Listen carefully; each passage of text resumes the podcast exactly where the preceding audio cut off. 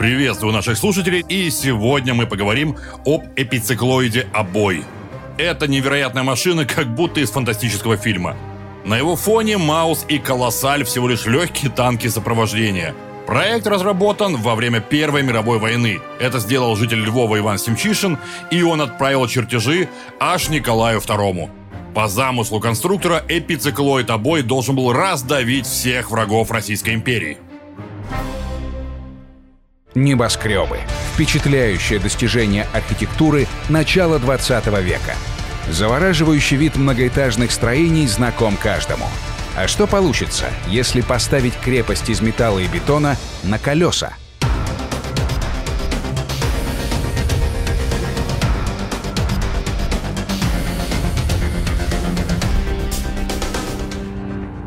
Родина многоэтажных богатырей — США. Но свой небоскреб в сфере военного строительства мог появиться и в России. Еще в 1915 году. Историк Юрий Бахурин знает, как новое изобретение могло изменить не только расстановку сил, но даже ландшафт на поле боя. Это авангардный, весьма необычный проект, э, по своим габаритам не имеющий аналогов в мировой истории. Если царь-танк Лебеденко был самой крупной машиной, собранной в металле, то эпициклоид обои Ивана Семчишина, по всей видимости, был и останется крупнейшей э, боевой машиной, которая была спроектирована, но не была реализована в металле.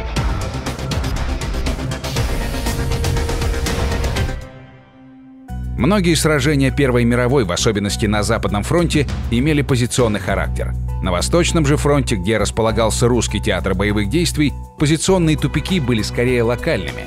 Противостояние сторон, попавших в такой тупик и не имеющих значительного перевеса сил, могло длиться месяцами. Рано или поздно на одном из участков фронта армия увеличивалась. Отступить в тыл противника заставлял прорыв. Изобретение осадной машины благоприятно повлияло бы на ситуацию. Это было время Первой мировой войны, время тяжелых сражений э, на фронте, когда для русской армии наступала непростая кризисная пора. Западную границу Российской империи охранял ряд крепостей. Русские войска сражались и за вражеские крепости. В частности, на рубеже годов была взята австрийская крепость Перемышль. Крупная австрийская крепость Перемышль пала в конце марта, а уже в начале мая 1915-го немцы пошли на прорыв в Горлице. Германское командование преследовало несколько целей – поддержка союзника, Австро-Венгрии, прорыв на Восточном фронте и, самое главное, безоговорочный разгром и выведение России из войны. В Галиции и Польше для русской армии, основные соединения которой застряли в Карпатах, настали тяжелые времена – Вдруг из Львова приходит необычное письмо с пометкой «Лично для императора».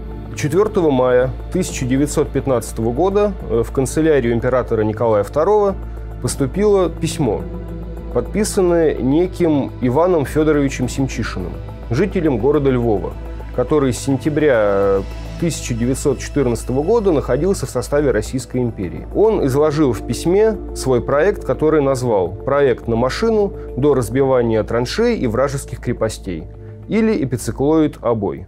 Когда бы мы имели какую-то крупную бронированную внутри, мотором обращаемую бочку или каток, который бы поворотился в означенных нами напрямах, мы могли бы ехать им по неприятелям – Подобное соображает мой проект до уничтожения укрепленных местностей и составляющую собой крепость, которую то машину назову здесь «обой». То ли от волнения автора при обращении к государю-императору, а скорее всего от незнания русского языка, письмо было написано с ошибками. Но пылкий, эмоциональный слог и оригинальность проекта не оставили императорскую канцелярию равнодушной. Проект Семчишина передают на рассмотрение в Главное военно-техническое управление Российской империи.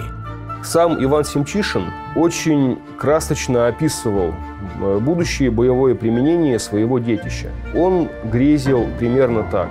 Когда построим обоя вышиною в метров сотни, то такая катающаяся крепость будет в состоянии переехать леса и горы, реки, болота, города и крепости. А бой не будет бояться пушек, пуль, снарядов мин, окопов, волчьих ям, проволочных заграждений, бомб и прочего. Он сдавит каждое строение нынешней военной техники. В ГВТУ к амбициозным проектам патриотов империи привыкли. Нестабильное положение армии на фронте подстегивало военно-техническую мысль простых жителей. Но идея Симчишина была не похожа на сотни других. Врага Российской империи он предлагал давить в прямом смысле слова. Двигатели, расположенные внутри обоя, должны были поднимать маховик, благодаря которому машина катилась по земле. Чем дольше он был поднят, тем быстрее разгонялся стальной каток. Максимальная скорость эллипсоида 321 км в час. В силу своей конструкции эпициклоид обой должен был просто катиться по линии фронта вперед, давя перед собой вражеские строения, вражескую живую силу, словом, все, что попадется ему на пути. Изобретатель всеми средствами пытается убедить, что это нужная, опасная и полезная боевая машина. Хотя, естественно, в природе не существует движителей, которые смогут привести в действие эту концепцию в нормальное движение. В изначальном варианте упоминаются маховики, шатуны, но это огромные металлические детали, которые даже просто отлить без перекосов напряжения и дефектов достаточно затруднительно. То есть сама по себе технология, которая позволит построить эпициклоид на момент его продумывания в природе не существует. Впечатляли и размеры движущейся крепости. Длина обоя 930 метров. Для сравнения, это непрерывная линия из 310 классических Т-34, движущихся на противника. А высота бронированного яйца равнялась 650 метрам, как у 130-этажной шанхайской башни. Изобретатель также предлагал оснастить машину и тяжелой артиллерией. Пушки должны были находиться в вершинах этого эллипсоида. После рассмотрения проект обоев ГВТУ отвергли. На то было несколько причин. Например, непредсказуемое поведение гиганта. Направляясь на противника, он мог запросто подмять под себя и населенные пункты с мирными жителями, и военные строения. Но это не единственное слабое место стального ахилла. На дворе 1915 год. Аэропланы — это очень популярное и очень надежное средство воздушной разведки. Есть оно у всех, пользоваться им умеют все. Да, самолеты еще не умеют бомбить, но самолеты совершенно замечательно умеют разведывать территорию противника. Поэтому даже просто удержать конструкцию в тайне и защитить ее в момент строительства уже задача непростая. С учетом все тех же гигантских размеров, до километра в ширину, для защиты работ над подобной машиной потребовалось бы организовать э, целый район противовоздушной обороны. Стапель для такой конструкции сам по себе сойдет за небольшой город. Естественно, не было никак проработано, никаким маршрутом оно поедет к противнику, ни как эту штуку от внимания противника уберечь. Кроме того, вся мнимая мощность машины разбивалась об один единственный параметр – толщина брони. Симчишин предлагал довести толщину брони обоя до 100 мм, но с учетом э, габаритов машины она попросту смялась бы под собственным весом, словно сделана из фольги. Что же было внутри этого гигантского мяча для регби? Симчишин поделил обой на два уровня. В нижнем разместил моторный отсек, а верхний походил на настоящий город с разветвленной канализацией, газопроводами, вентиляцией, электричеством и даже жилыми помещениями и складами. Рассчитан бронированный ковчег был на несколько сотен человек – если брать концепцию войны Первой мировой, то быстро оказалось, что средства защиты быстро прогрессируют до заглубленных бункеров, многоярусных, бетонированных, с замкнутым жизненным циклом. Там стояли воздушные фильтры, там стояли запасы воздуха, там клали электропроводку. Это были настоящие маленькие форты. Ими достаточно быстро усиливалась полоса обороны, и что с ними делать до появления танков, опять-таки не очень было понятно. Поэтому машина, которая просто вминает всю эту полосу обороны в землю вместе со всем ее личным составом, ну, она выглядела довольно неплохим решением. Тем не менее, предусматривались какие-то установленные в ней орудия. В силу габаритов она могла тащить осадное орудие практически любого существовавшего калибра. В своих фантазиях Симчишин был не одинок. В то время в Европе тоже мечтали о путешествующих крепостях. В том же 1915 году майор военно-морской авиационной службы Великобритании спроектировал сухопутный крейсер. Тысячетонная машина на трех 12-метровых колесах казалась карликом рядом с обоем. Нечто похожее на изобретение Семчишина появилось в начале 40-х.